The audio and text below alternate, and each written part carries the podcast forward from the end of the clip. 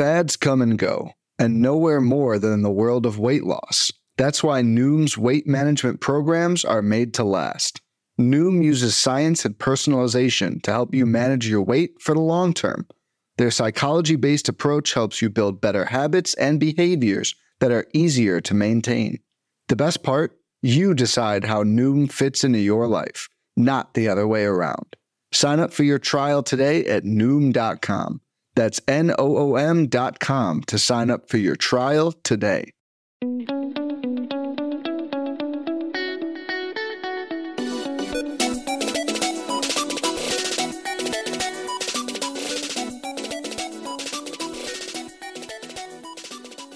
Hello, everyone. Welcome to Keep or Cut, a proud member of the Pitcher List Podcast Network. I'm Pete Ball, joined as always by Chad Young. You can follow us at Keep or Cut. You can follow me at PP Baseball, and you can follow Chad at Chad Young.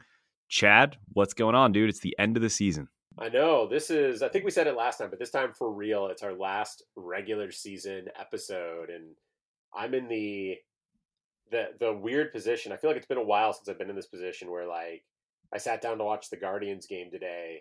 Like, I'm still interested because they still have stuff to play for, but they don't have anything to play for in the regular season. It's the game was just, I don't know. It just felt like they were just going through the motions, which is fine. I'm fine with that. There's nothing wrong with that. Staying healthy. The Red Sox were also going through the motions like they have all year, taking a 10-0 loss. So yeah, things are winding down here. Chad, we were going to continue our discussion of players that are hard to value for next season. We've added to our list. So folks, if you remember from our last episode, we got I'd say about halfway through our list, and we've added a few names to that, especially based on the production that we've seen in the last week. But I kind of want to just jump right in because I'm excited about the one of the names on here that I wanted to talk about. He's a player who's definitely had like the definition of an up and down season, be it injuries or just poor performance. But then every now and then he goes off, and that is Seiya Suzuki. Now, Chad, I don't know if you remember, but he was not available in the Keep or Cut Otnu Listener League. And then he ended up like going for like, let's say it was like $23. And there's been times this season, like the first couple of weeks of the season, where that looked like even at that price, like great value. And then as the season went on, it looked terrible. And now all of a sudden he's getting hot again. So Seiya Suzuki, break him down. Yeah, so Suzuki, there was just a conversation about him in the Auto News Slack today where somebody was asking like, oh man, he had another home run today. Just so we're recording this on Saturday the 1st for those who are listening. And so he had another home run today, and now I'm wondering if I should keep him at $30. And I was like, man, $30, that isn't where I expected that line to be on him. And I think what that speaks to, and the conversation basically went from like, one or two people basically saying like, yeah, $30, I could see that. And a couple people being like, I have a tough time deciding what to do with him at $20. And so it gives you a sense of just there's a pretty wide range of where people view him. And, you know, his average salary across all leagues right now is $21. It's his median salary is $21 in Otanu. And I think, you know, people are going to have really tough keeper decisions on him all over the place because his prices were all over the place, whether in Otanu or other formats. And his production, like you said, has been so up and down. And, you know, just to sort of speak to that, like if you go look at his monthly splits for WRC+, right, which is like my go-to overall offensive statistic, 158 in March and April. That is fantastic. 73 in May. Oof. 119 in June, pretty solid. 97 in August, below average, very bad for a fantasy outfielder. 161 in September and October. Like he's had two just absolutely brilliant months. 2 months that from a fantasy perspective make him a cut. And then 1 month that's fine. It's not great, but it'll do. And so I don't know. I mean, I think you know, what you do with him, I think, will depend a bit on what your format is. And so, like, in 5x5 leagues, I'm not sure he does a ton for you. Like, he walks a decent amount, so his on-base percentage is good, and that helps him out in points leagues, Otanu, things like that. But, like, he hit 13 home runs and stole 9 bases.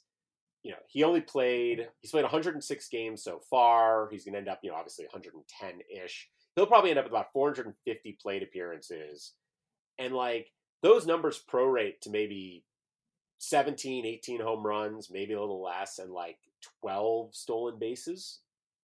And that's fine. That's not hurting you, that's for sure. He's got a 266 average, also not hurting you. But he's not scoring a ton of runs or driving in a ton of runs because of his team. We'll see if that gets better going into next season.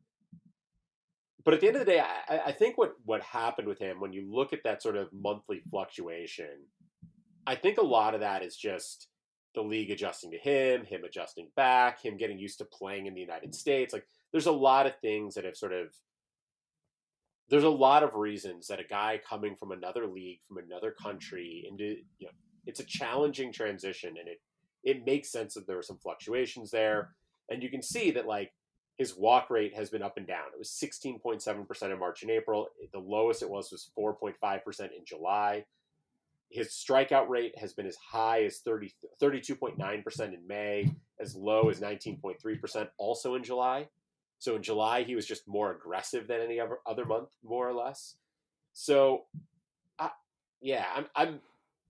think that a lot of what you're seeing in this up and down is his best and his worst as he adjusts and the league adjusts back, and then he counter adjusts. And I think that his overall line for the season is probably fairly accurately reflecting what he would do, what I expect him to do next year. I think he'll basically put up the same season, just probably with a little bit less wild swings in performance. Yeah, no, that totally makes sense. It brought up a lot of good points there. Number one, I think somewhat of his value is going to depend on how much the Cubs improve, because you look at those counting numbers, and I don't know, I felt like they should be higher. He's not going to hit the 60 mark in either runs or RBI, which I think he'll do with ease next year, assuming he stays healthy. He's kind of interesting because he reminds me a little bit, just looking at the numbers here, of Kevin Biggio's problem a couple of years ago, where there's a real lack of aggressiveness. I mean, it's weird to see a strikeout rate of about 25% and yet a chase rate that's just so good. He's in the 89th percentile in chase rate. So, you know, is that just his game, or is that something that he can improve upon, just be a little bit more aggressive in the zone as he gets more comfortable in the major leagues? It does kind of feel like those prolonged slumps, those felt longer than these periods of extreme production. So assuming things level off, maybe my expectations for him are a little bit higher. And then finally, he's got what he has going for him is the position, where in 5 outfielder leagues, I mean, Seiya Suzuki could be, like, you know, your 3rd outfielder, 4th outfielder at worst. So I'm going to be in on him next year.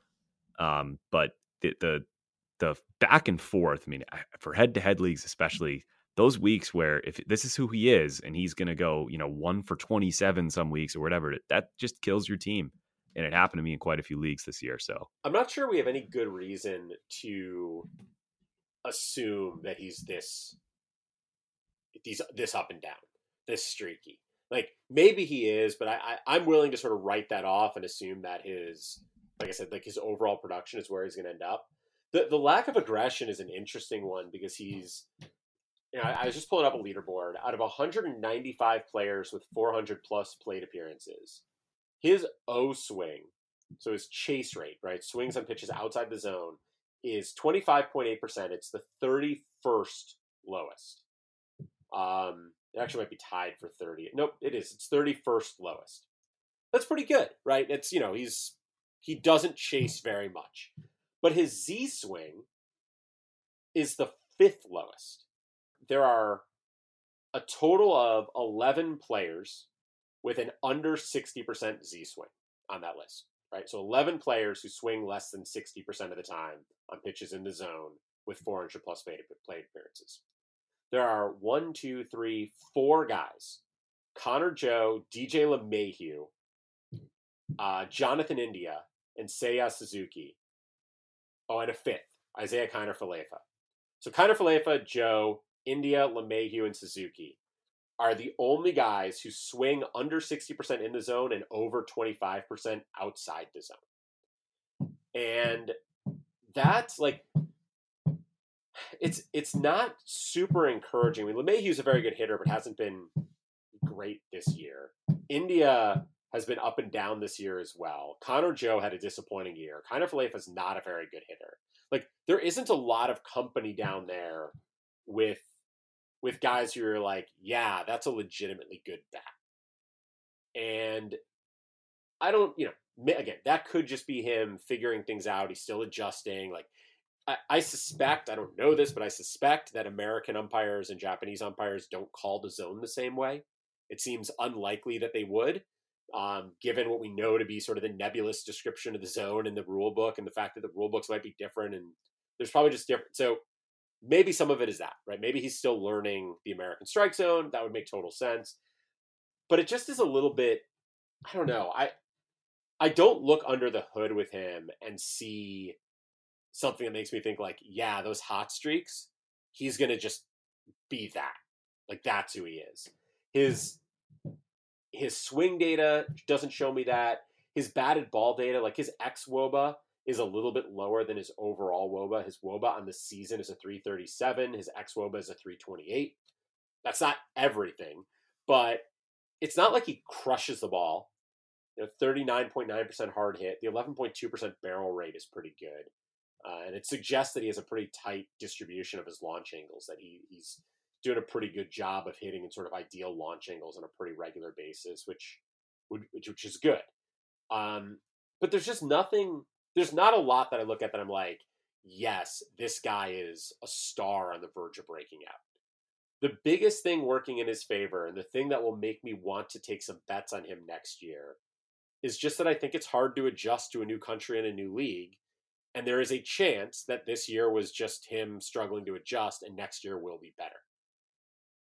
My bet is he ends up very similar final numbers, but I'd be willing to take up some risk on some upside, because I do think there's upside beyond that. No, that makes sense. And folks, again, that's Seiya Suzuki of the Cubs.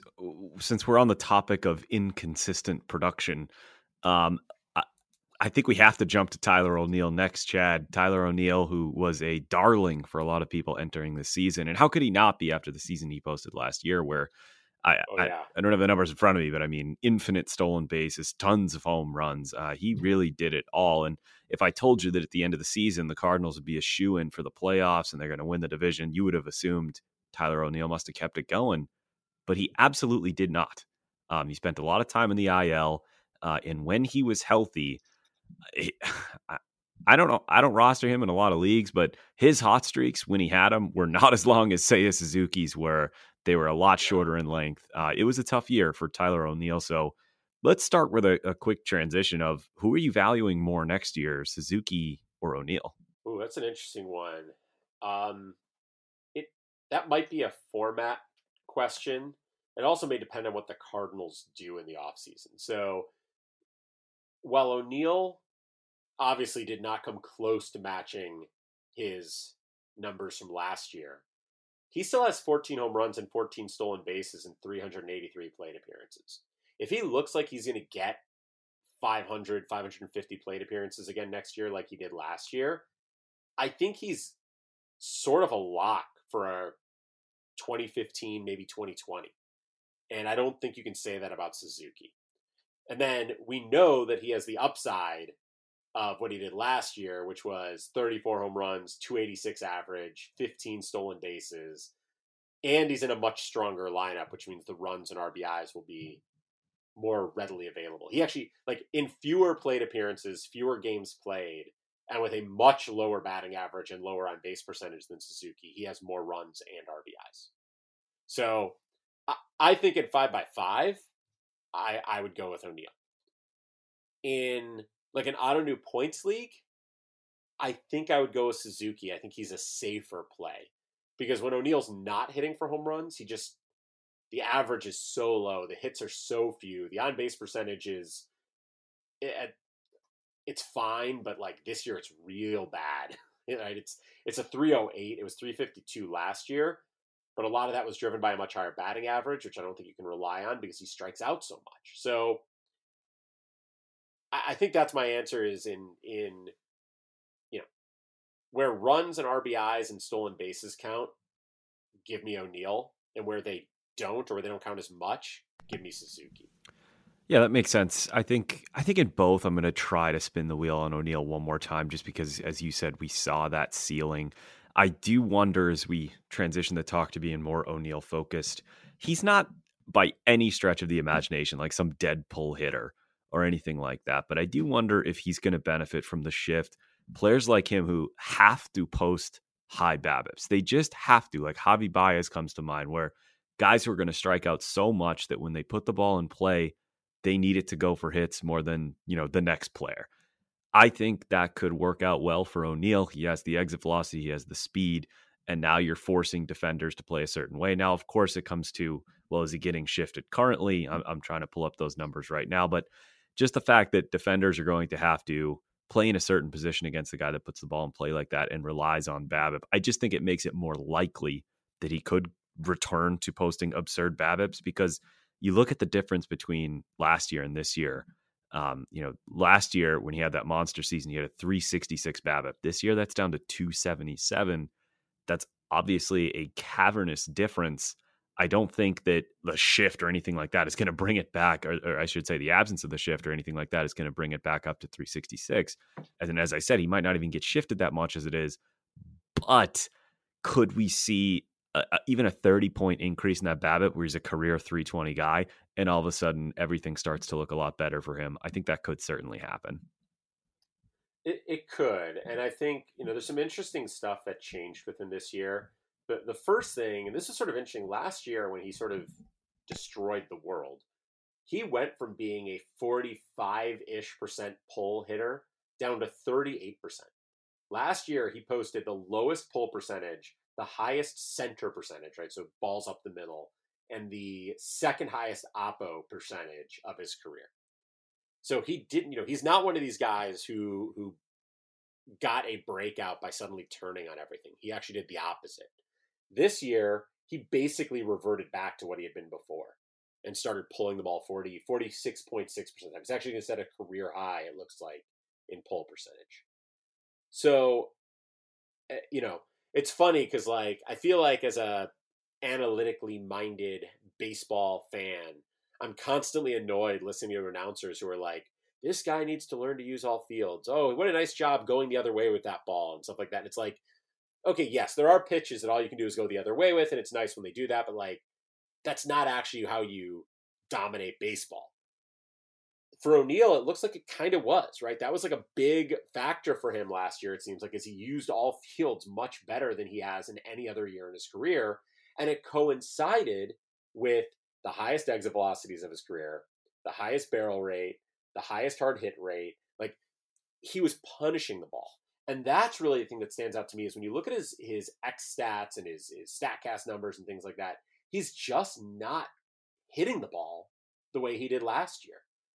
And if you go look at, I'm trying to pull it up real quick right now. If you go to Baseball Savant, there's a swing take tool. Take swing, swing take. I can't remember what they call it. But they have a leaderboard for it, but they also have it for each player's page. It's called the swing take profile. So if you look at a guy's swing take profile, what it will show you is how often they swing and how often they take pitches in four different zones. The heart of the zone, which are basically those, like, this is clearly a strike, it's over the plate, you should be hammering it. The shadow zone, which is either just inside or just outside the strike zone. It's pitches that, you know, if you think about, like, human error in umpiring, these are pitches that theoretically could go either way. It's a little bit of a generalization. Some of them are clearly strikes and some of them are clearly balls, but they're on the edges. Then there's the chase zone, which are pitches outside the zone, but that hitters might swing at.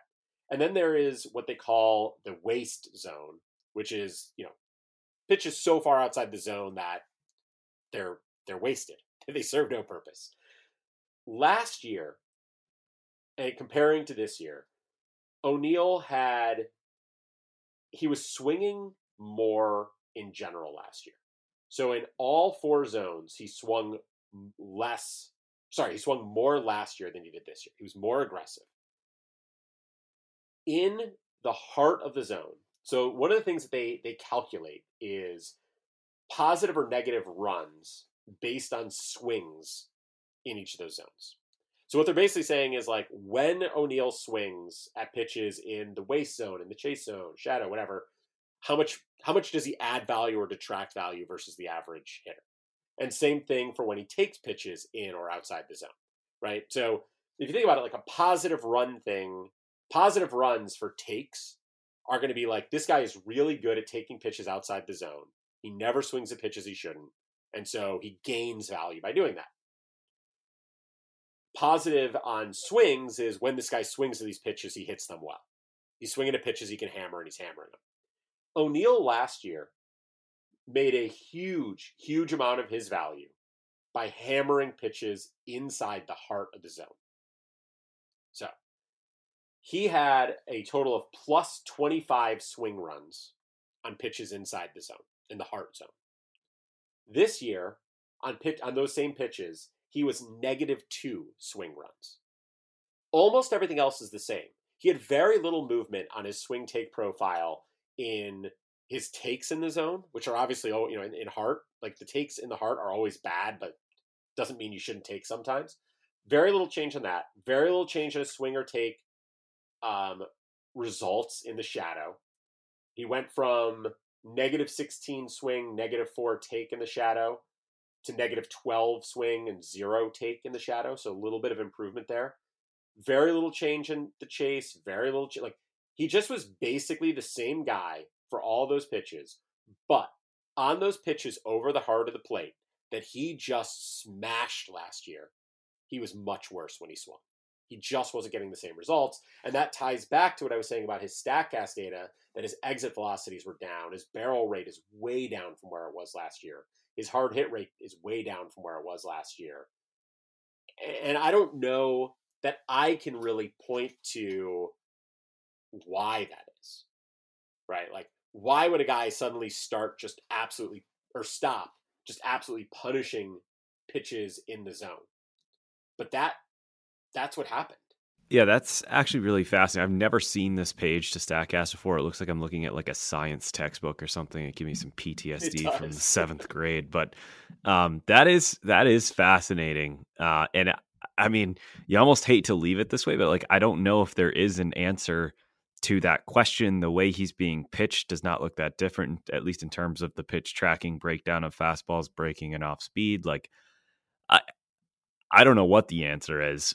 I did wanted to bring up that I would look up his numbers against the shift. And I don't know if you remember, Chad, but a couple of weeks ago, we talked about the rule changes. And I said that when I was researching this for an article last offseason, that like I couldn't find numbers that were that sticky year to year in terms of the shift and how it impacts particular hitters. And I think O'Neill's actually a unique case where if you look at the shift data on Baseball Savant, which, again, when they're looking at WOBA, they're accounting for home runs and walks as well on StatCast, whereas on Fangraphs they're not, which is annoying because it just kind of muddles the numbers for what we're looking for. But his WOBA last year against no shift was 349. His WOBA against the shift was 451. So like, he was much better inexplicably when shifted against. But then you look at this year, and if you just looked at this year, you would think the shift played a serious toll on him, where his WOBA with no shift was still bad at 326. But with the shift on, Tyler O'Neill had a WOBA of 264. And by the way, I should have said this at the top. He gets shifted about a third of the time. He was 33.9% of his appearances last year and 30.3% this year. So I do think that could play a toll. But the stuff about that swing take profile, that is fascinating and totally bizarre. And I feel like we're maybe leaving our listeners with more questions than answers, but Tyler O'Neill, the tools at the very least we can say are there. We just gotta see them come to fruition again. Yeah. The one thing that I'm trying to see if I can look this up, and I'm not sure I can, at least not easily. I got to see if I can find a way to look this up. I wonder, so his overall pitch breakdown isn't super different. So last year, he was seeing 54% fastball, 54.3% fastballs. This year, it's 51.4%. Last year, he was seeing 36.5% breakers. This year, it's 37.8%. So, and then off speed went from 9.2 last year to 10.9 this year. So some movement there, right? About 3% down on fastballs and 1.5% up on both breakers and off speed pitches. That could be a factor, although last year he was fine against both breaking balls and off speed pitches. He was better against fastballs. This year, he's been good against fastballs and very, very bad against breaking balls and off-speed pitches. And I wonder if there's been a shift in how pitchers throw to him in the zone. Like, are they more likely to waste fastballs, to make him try to, you know, and to try to get curves or change-ups in the zone for strikes? I don't know a good way to look that up immediately. It's not super obvious, but I'm going to see if I can pull it up at some point. Trying to think of who might have that data. It might be on his pitcher list page. So I'm going to look there too. But I'm just sort of, I don't know. I guess I'm perplexed by why he just stopped being able to kill the pitch in the zone like he used to be able to. Because that really was what he, like, that was where he made his money last year, was just if you threw him a pitch in the zone, he hammered it. And this year, he's just not. I guess the one thing that would come to mind for something like that is, like, is this an older player that's all of a sudden, like, we're seeing that decline where they're having trouble catching up to fastballs? And with Tyler O'Neill, that just does not seem to be the case. As a matter of fact, this year, he had an expected batting average of 279 against fastballs. So the exit velocity was there. He's hitting them on average 92 miles an hour. I don't think it's a matter of being able to catch up and punish the fastballs. If anything, Chad, if we can't find answers, I'm viewing this as a reason to be in on Tyler O'Neill next year. This seems kind of fluky to me. It does. I just think when I look back at his career right now, it's last year that looks fluky to me. Sure. Yeah, last year, I think could be year that looks like the outlier. I think it could be an outlier in terms of, like, it's the extreme of his success, but I also think that, like, I don't think it was such an outlier that he can't, like, somewhat be that player. Like, if I draft Tyler O'Neill last year, or this next year, I should say, if you're telling me he's going to get 550 plate appearances, like, he's going to stay in the field, I'm expecting nothing for batting average, but how do you not expect 25 homers and 15 steals? Yeah, I mean, I don't disagree. I don't know that he's going to get that many plate appearances next year. Fair. Because of how much he struggled this year. And there you have no shortage of prospects. Like, right. And, you know, some of what he lost in playing time this year was injuries, but some of it was just him not always being their first choice guy, I don't think. So, and I could be wrong about that. I haven't maybe looked close enough to know, but I don't know. I'm not sure that he's entirely safe for that 500, 550 plate appearances. I definitely don't disagree with that, especially with somebody who can be so prone to striking out. I mean, he improved actually on it this year and has looked obviously much better at the plate, at least more comfortable in terms of his swings and misses. But anybody that strikes out that much is always at risk of entering a serious slump, and that can be frustrating for fantasy, but it's also a sign to managers that we need to get this guy out of the lineup. I mean, you've seen Alec Burleson, you know, Juan Yepes is up, like Jordan Walker's going to be knocking on the door. That could move pieces around the infield, and he could definitely be the odd man out. Yeah. So anyway, that's enough on Tyler O'Neill. You got the complete Tyler O'Neill show here so far. We're going to take a quick break, but when we come back, we're going to look at some more outfielders and a couple more guys that we're going to have a hard time valuing next year. Hey, Alex Fast here, and thanks for listening to this podcast on the Pitcher List Podcast Network. If you're a fan, consider supporting all of us by getting a PL Plus subscription, where you're going to get an ad-free website and get access to our Discord, where you can talk to all of our podcast hosts and staff. Plus, you can hang out with our incredible Pitcher List community. It's basically a baseball sanctuary year-round for as low as $8 a month. You can sign up at pitcherlist.com/plus, and you're going to get your first month free with promo code Podcast. Also, don't forget to check out everything else we do as well, from YouTube videos, live streams, newsletters, off-season articles, TikToks, breakdowns, over 15 baseball podcasts on our network. We can't stop talking about baseball even during the off-season. So sign up for PL Plus today at pitcherlist.com/plus and use promo code podcast to get your first month free. All right. Thanks for listening. Let's get back to the show. Welcome back, folks, to the Keep or Cut podcast. We're breaking down players who we're having a hard time figuring out. And this one shouldn't take us long because he's recently, we put him on the list, and then I'm pretty sure recently he's been starting to hit home runs again. But man, was it a little weird and concerning. And that's Ronald Acuña Jr., Chad, who was like the number one player in fantasy coming into this year for a lot of, well, no, that's not true because he had the ACL injury.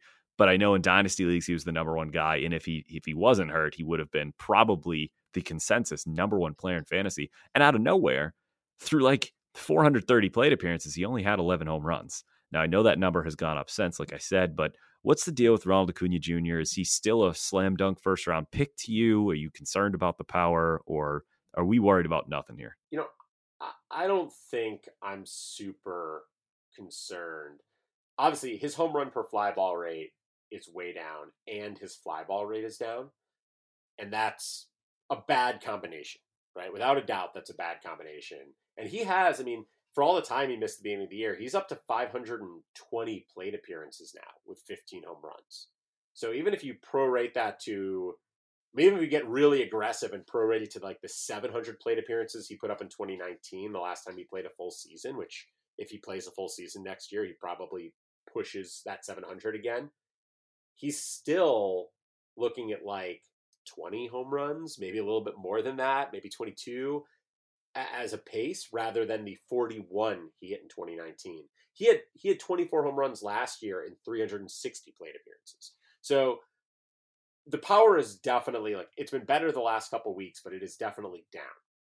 However, when I go look at his StatCast data, the issue really is that fly ball rate, because his barrel rate last year, he had a 20.3% barrel rate. That's just absurd. In 2019, when he hit that 41 home runs, and, you know, 2019, different ball, lots going on there, but he was at a 12.9% barrel rate this year. That year, he's at 13.2 this year. His career is 14.4. 13.2 is nothing to be worried about. His hard hit rate this year is 50.3%. That's above his career number, which is 49.5. It's a little down from last year, which is 53.9. But again, that's nothing to be concerned about. His max EV is 116.6. That's the second highest of his career. Last year, he was at 117.9. His average exit velocity, which is not the most important statistic, but it's 91.3. He's 91.5 for his career. Yes, he was 93.8 last year, but 91.3 is still very good. Like, everything still looks fine. And that sort of explains why, if you look at his X slugging, right? So you use the StatCast results to sort of predict the slugging percentage. It's a 496 instead of the 417 he's actually posted. And his X WOBA is 371 as opposed to the 336 WOBA he's actually posted. So I think there's a few things at work here.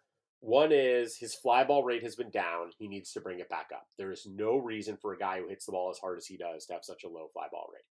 The other is that he isn't hitting the ball quite as hard as he did last year, but that may change as this, you know, sorry, he's not hitting as quite as well as he did last year, but that may not, that's not a problem because he's hitting it as well as he did in previous years, and that's fine.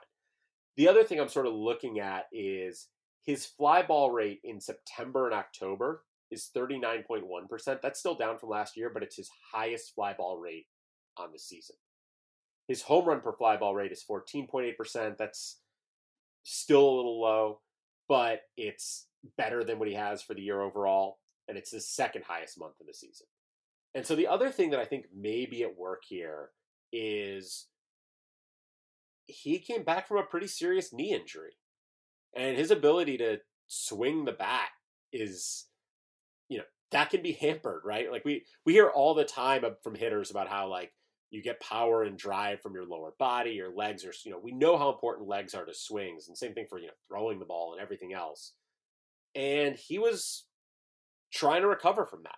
And I don't think it's crazy speculation to wonder or assume or be concerned that his mechanics weren't exactly right to start the season, that it's taken some work to get him back to where he wants to be, and that it is entirely possible that the power surge we are seeing, you know, with he's got 4 home runs basically in the last 2 weeks, that may very well be him rounding into form. Now, maybe not, right? I can't, that might not be what it is. But over those last 2 weeks, his barrel rate is 18.8%, which is actually higher than last year. His launch angle is up to 15.7% after being at 11.2% total for the season. Even if we extend that back to the beginning of September, his launch angle is up, his barrel rate is up, his average exit velocity is up. Like, everything is trending the right direction, and it's really not that bad overall.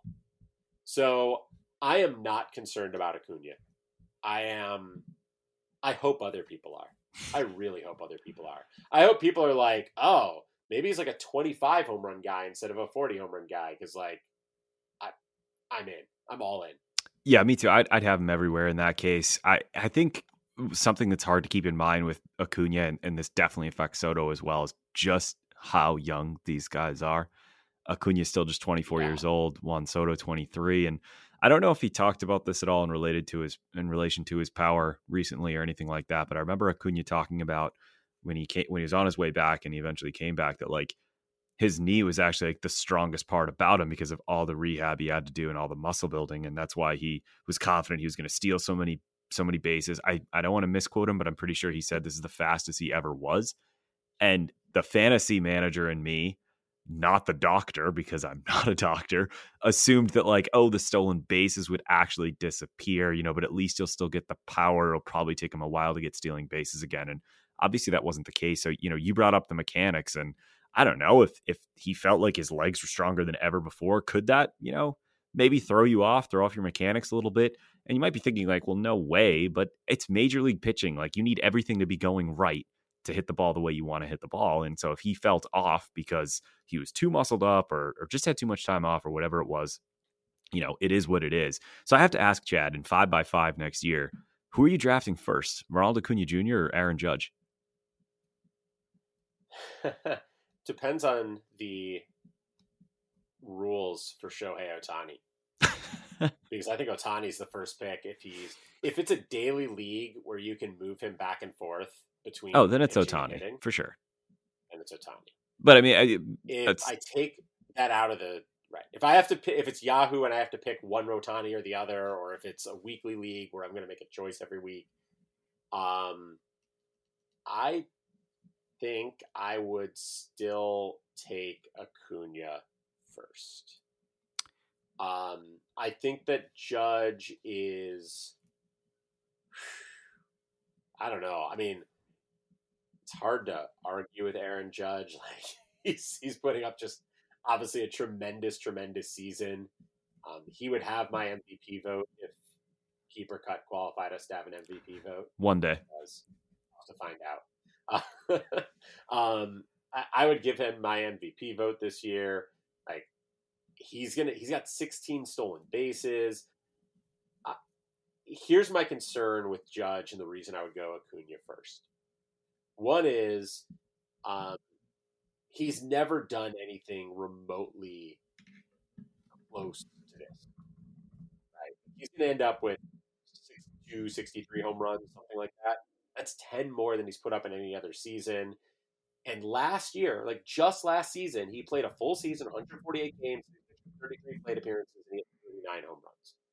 So if you're asking me how many home runs he's going to hit next year, I'm way more comfortable betting on like 45 than I am on 60. And he stole 16 bases this year.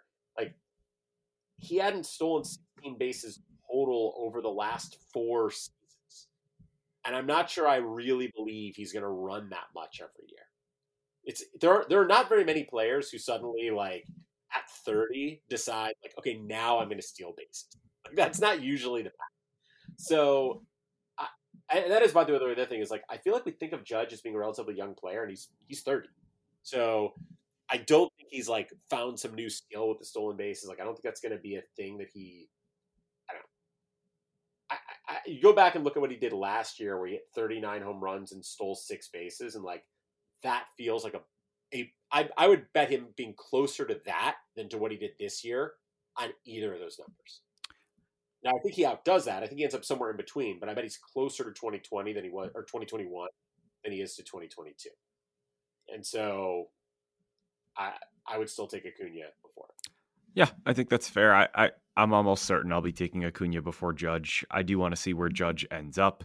If he's back in New York and you know, they go out and get somebody like Trey Turner or something like that, then I might view the floor for Judge as just too good to pass up. But and just so folks know, I wasn't suggesting that those are my 1 and 2 overall, rather just comparing 2 surefire first round outfielders. I think obviously Trey Turner, Jose Ramirez, you know, the usual suspects are still going to be a part of that conversation, and Mookie Betts is going to return to that conversation as well. But to get us back on track here, because I don't think we're going to have too much of a problem evaluating Aaron Judge's 2023 value, but I mean, I actually think I will, but we don't need to go down that rabbit hole. I think you brought it up well. As good as his rookie season was, you know, he's never really done this before. But let's talk some Jesse Winker. He was a little bit of a darling of Keep or Cut. And I thought in the second half, here we go, Jesse Winker's going to get hot. He was one of my picks to bounce back and buy low on. He just didn't. Jesse Winker, what happened here?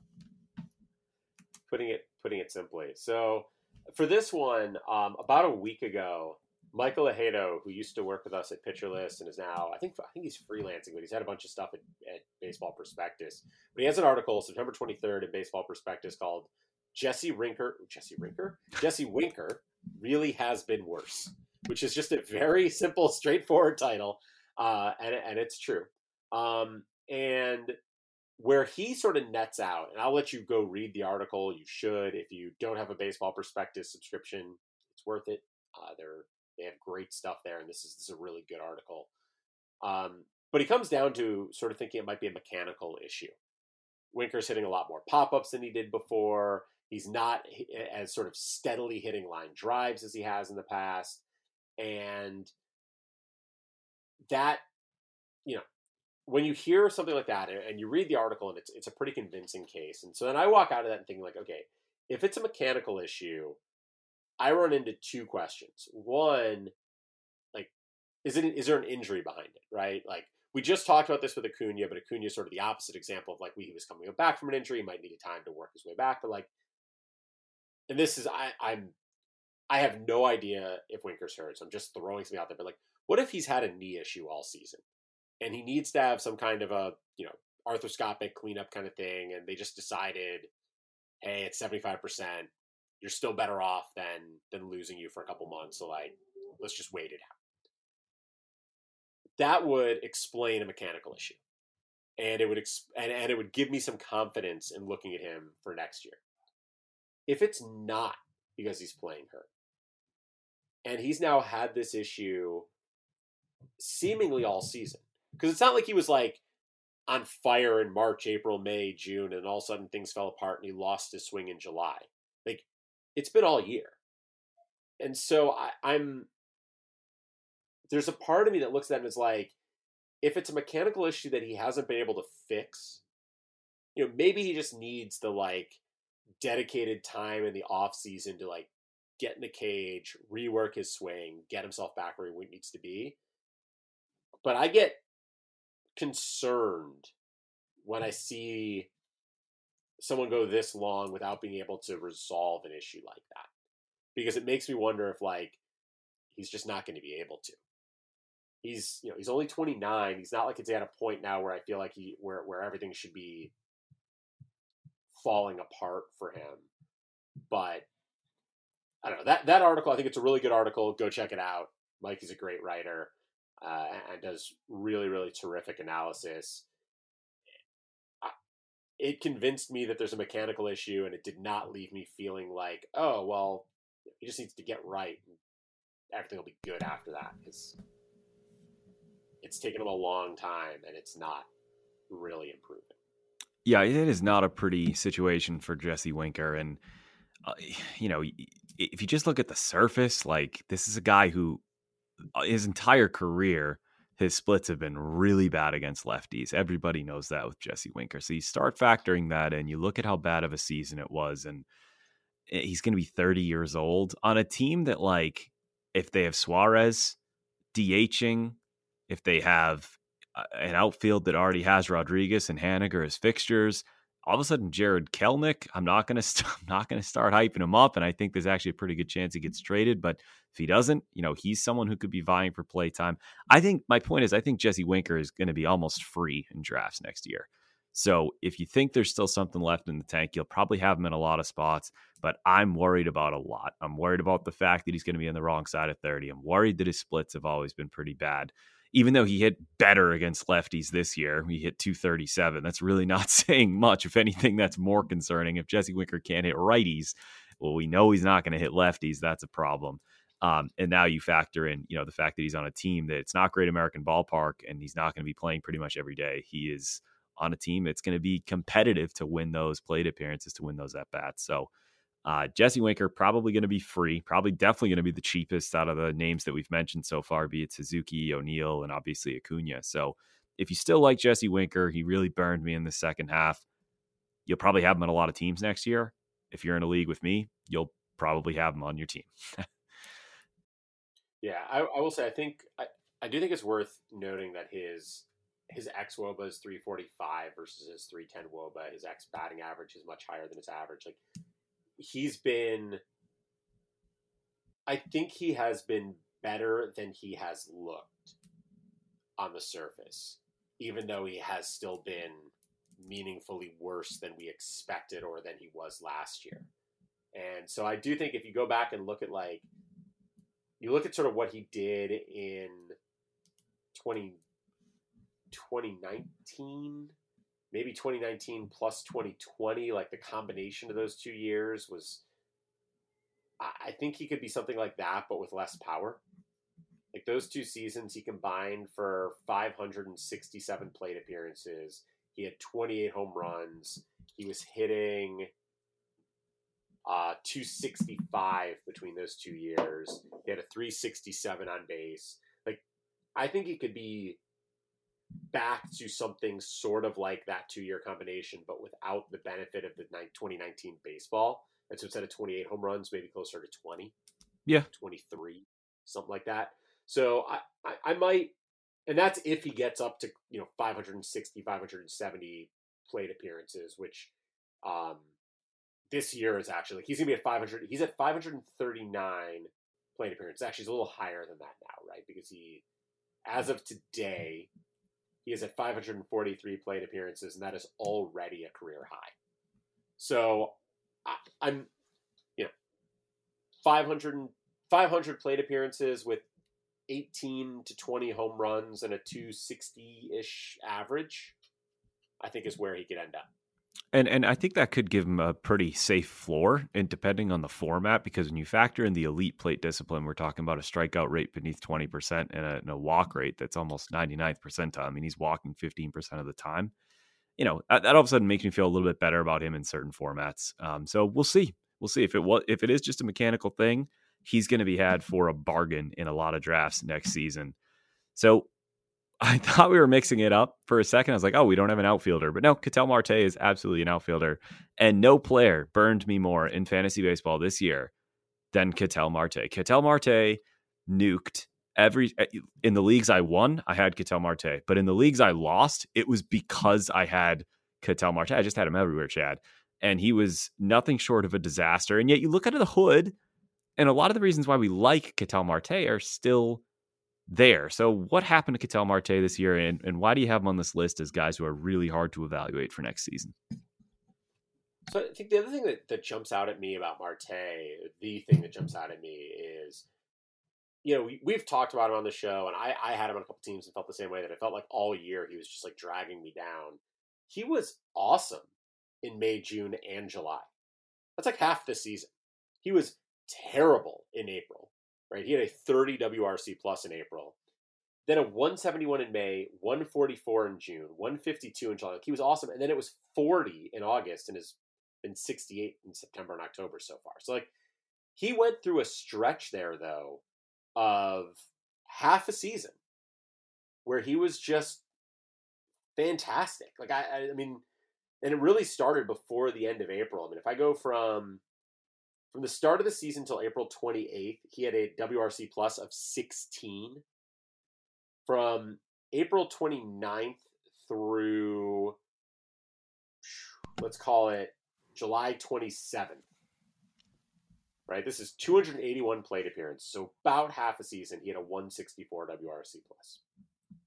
And, you know, looking at like what was going on in that stretch versus the rest of the season, his overall walk rate and strikeout rate on the season are 9.9% for walk and 18.1% for strikeout. Those are actually good numbers, right? That's a good walk rate. That's a fine strikeout rate. During that stretch, that half season in the middle, right? 13.2% walk rate and 14.2% strikeout rate.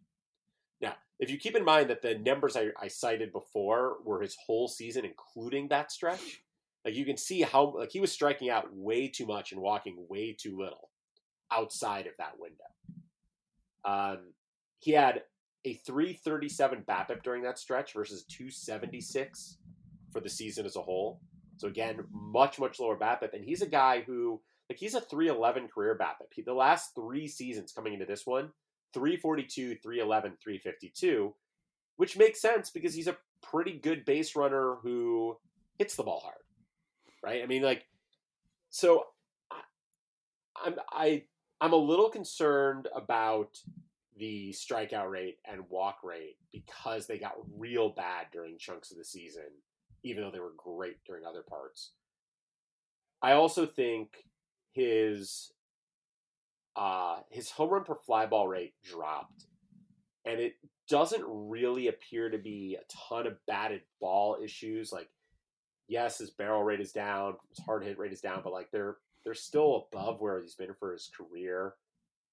The issue seems to me, or I'm not going to say seems to me, I worry that his issue is tied to the ball being less homer prone this year than it has been in the past. And, you know, he still has that great max exit velocity and that very good average exit velocity, but he's not hitting the ball. When he hits it hard, he hits it very, very hard, but he doesn't actually have that high a hard hit rate anymore. And I don't know. I'm wondering if this was just a case where you just can't, I don't know, you can't rely on him to hit the ball hard enough, often enough to take full advantage of how hard he's capable of hitting it. Does that make sense? Yeah, no, that makes sense. And I mean, I think some of this was to be expected, not necessarily the random swings and strikeouts to walk rate, but like his BABIP was down at 276. But part of that is like a change that I welcome because I think your BABIP is going to take a hit when you're hitting more fly balls than you have ever done before in your career. So he's like, his fly ball rate was by far the highest of his career. It was 25.3%. And his pull rate was the highest of his career, which was 42.7%.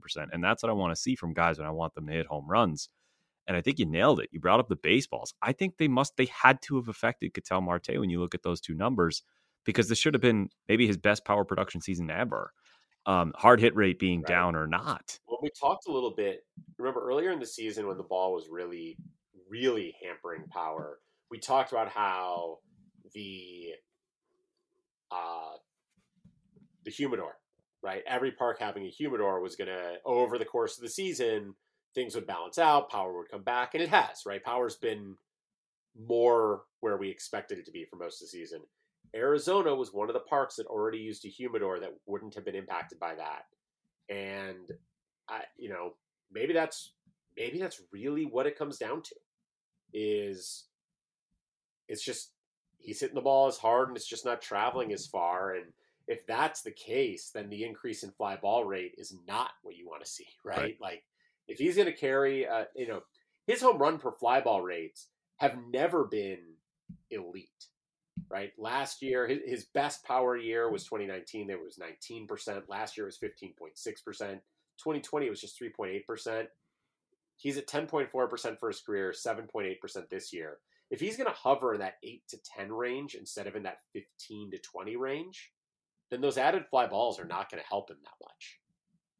And, you know, the only year we've really seen him at a sort of another level in terms of power was that 2019 rabbit ball season. So I think most, like a lot of these guys, we've come back and been like, oh yeah, I'll be back in on them next year. And there is a price at which I'll be back in on Ketel Marte, but it's going to have to come down a lot because I think I'm just not sure that 30 home run power is coming back. I think it's gone. And like, no matter how much you want to dive into it, the fact that he's at 558 plate appearances, that's a lot. Like, I don't know if I'd expect more next year. I know he's on the IL now, and that's going to play a part on his total. But like through 558 plate appearances, 68 runs, 12 homers, 52 RBI, 5 stolen bases, and a 240 average. So even if he does get a little bit more luck in the home run to fly ball rate, and he gets a little bit more luck on the BABIP, like I don't know if the ceiling is as high as we thought it was. Definitely not as high as I seem to have thought it was, because I had him once again on every single team. So we're cooling on Marte a little bit. I would still, if we're ranking these guys so far, I've got obviously Acuna first, and I'm just going to rank them because they're all outfielders. I have Acuna, then I'm going to take O'Neill, then Suzuki, then Ketel Marte, then Jesse Winker. And I know this next name would definitely come in last on that list, but he is still kind of hard to evaluate. I think in most places he'll go undrafted. It might end up, or it might be dependent upon where he is playing next season. But that is Joey Gallo, who, Chad, you put him on this list. I'm just kind of out on Gallo. I think I'm done with him. But what is there that would make you think, like, you know what? I'm going to draft Joey Gallo next year for free and see what I get? I think the biggest question with Gallo is just, I still don't really know that I understand what happened. I just don't understand how he went from a guy who hit, like, he struck out a ton, he had low batting averages, and he walked a ton, but had 41 home runs in 2017, 40 in 2018, then hit 22 in about half a season in 2019, then hit 10 in the shortened season in 2020, and even last year he hit 38. And then this year he has 18, and he's not really, like, he's on pace to be way below the pace he was at before. Like, does he strike out a lot? Yes, but he's always struck out a lot. Does he walk a lot? Yeah, and he's always walked a lot. Like, his BABIP is low, and it's actually lower than it's ever been. And so I think some of what happened to him this year, there's some rebound coming there. But, like, I just don't understand what happened to his home run per fly ball rate.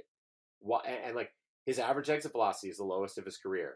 His max exit velocity is his lowest except for 2016, and in 2016 he had 6 batted balls. Like, his barrel rate is actually sort of fine. His hard hit rate is sort of fine. Like, I guess I don't get it. So maybe that's why I'm having a hard time evaluating him, is like, what happened that he just lost the ability to hit for power. And I kind of think, and I could be wrong, but I kind of think that he needs to go somewhere. Like, so he is a free agent after this season, correct? I think that's right. I think you're right. I'm not 100% sure. I'll look that up while you're talking. Yeah. He is. So he is a free agent. I'm looking at his Fangraphs page. It says free agent 2023. Yep. So that should answer that. And I think he needs to sign a 1-year incentive-laden contract with a team that will promise him everyday plate appearances. That's it. I don't think he should worry about going to a winner. I don't think he should be like, maybe he'll get a ring this year with the Dodgers anyways, but like, don't even bother going to like do not go to a team that will feel the pressure or have the desire or even have the option to put him on the bench. Because part of me thinks he just needs to actually be out on the field every day, getting into a rhythm. And he can go back to being, you know, not the 2019 version of himself where he hit 253 and like everything seemed to be going well until he only played half a season. But back to 2017, 2018 version of himself. And like, that was a good player. Even last year, I mean, you're like, he plays good defense. He runs the bases well. He was worth 4.2 wins last year. He's gonna put up almost a one win season. He's at 0.7 this year, 0.7 FWAR in 2/3 ish of a season of playing time, where he's been as bad as he's ever been. Like, he is a league average league average player overall. He's a two. Like, there's no reason he can't be a 2-win player pretty easily. If he had gotten 600 plate appearances this year, he would be a 2-win player or a 1.5-win player-ish. And that's as bad as he's been. So I just think he needs to like go somewhere, get regular playing time, and try to get his power back. And maybe it's as much as like, you know, with the shift gone, he can just go back to focusing on smashing the ball. The shift seems to have gotten in his head. I don't know. I'm just confused. I just don't understand how he fell so far when most of the profile looks the same.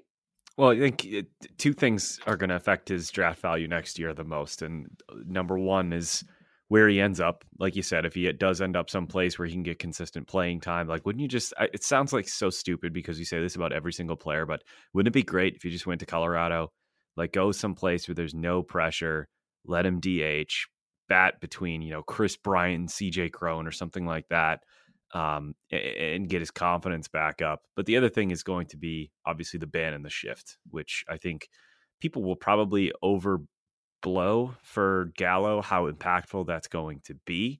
At the same time, it's that the mental part of the game that we as fantasy analysts have no business even trying to evaluate.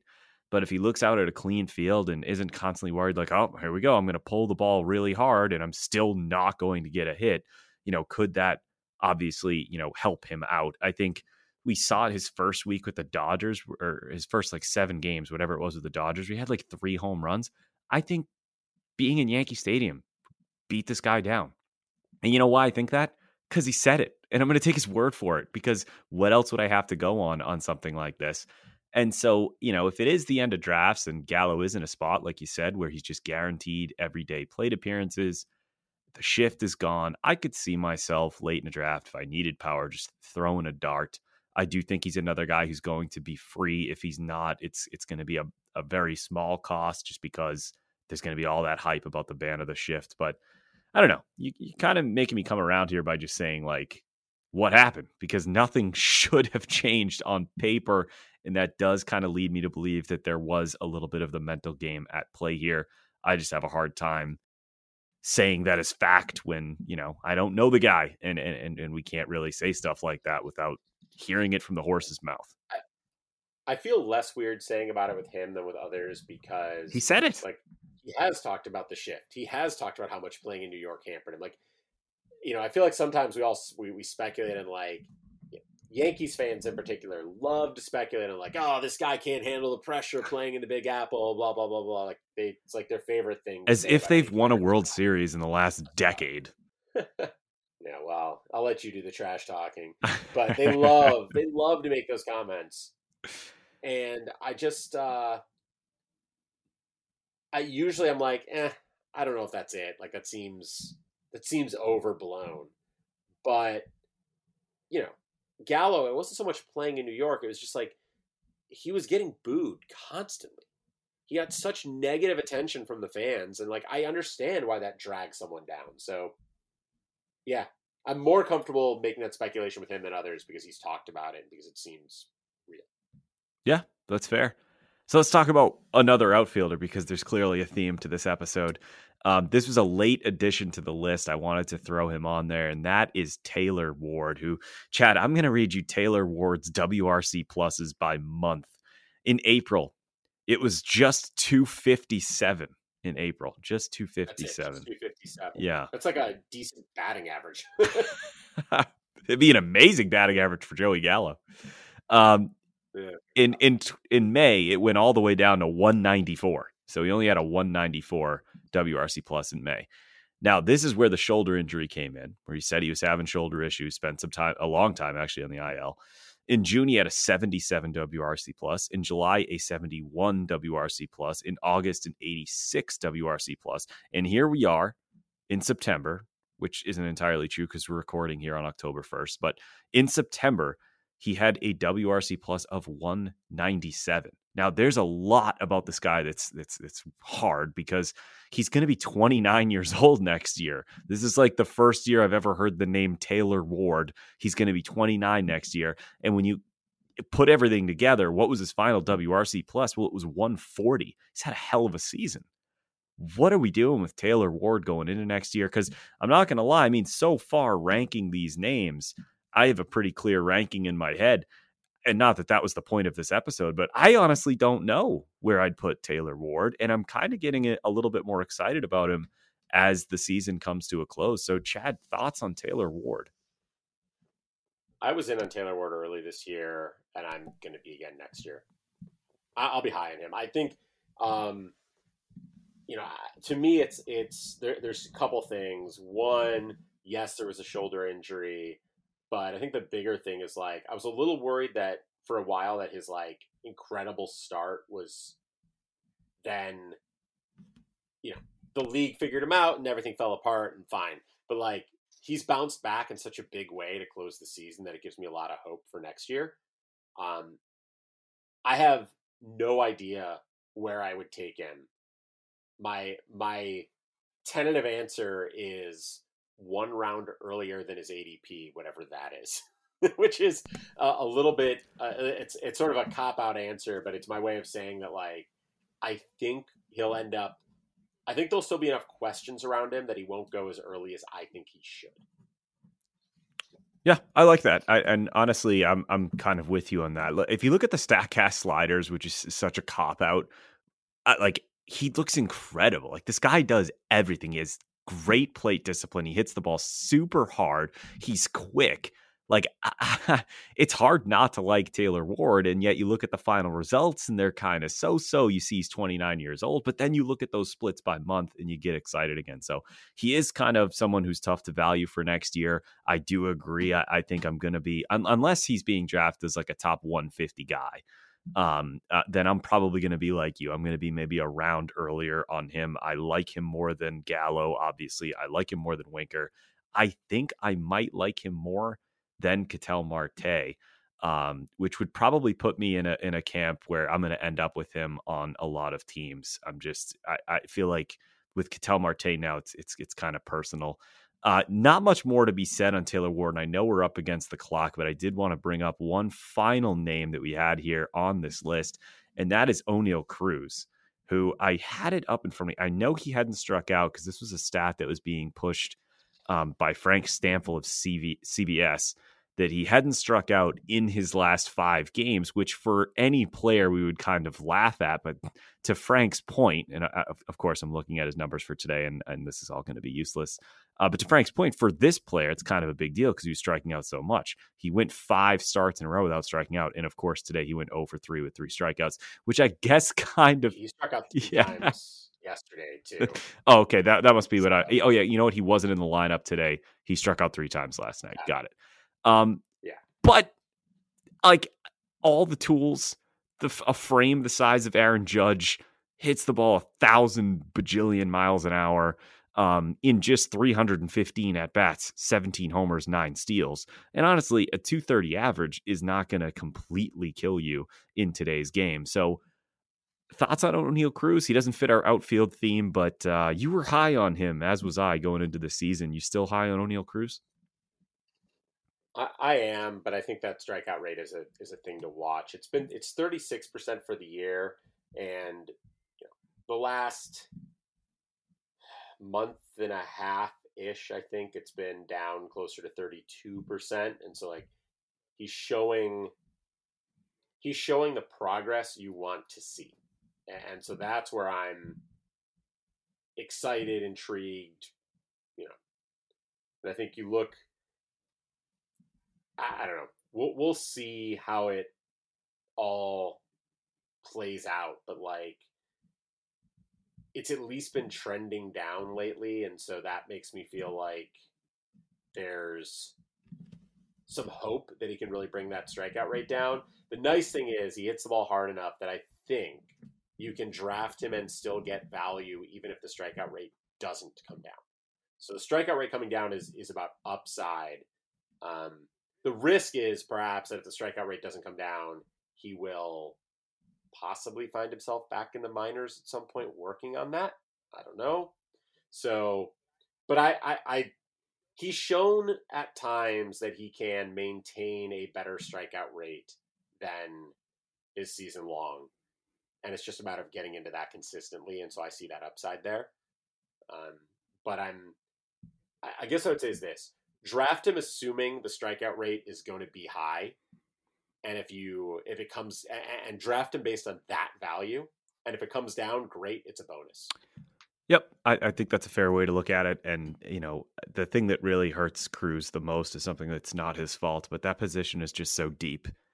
You know, it will help that he's going to steal bases, but we kind of expect stolen bases to go up around the league next year. So that might make that a little bit less valuable. And shortstop is just such a deep position. And who trusts the Pirates? You know, like, come on, who wants to trust the Pirates? So I think that'll do it for us, Chad. A lot of good outfield talk, folks. Thank you so much for listening all season. It's been another fun season for Keep or Cut as we approach our third season together. Oh man, that's something. Yeah.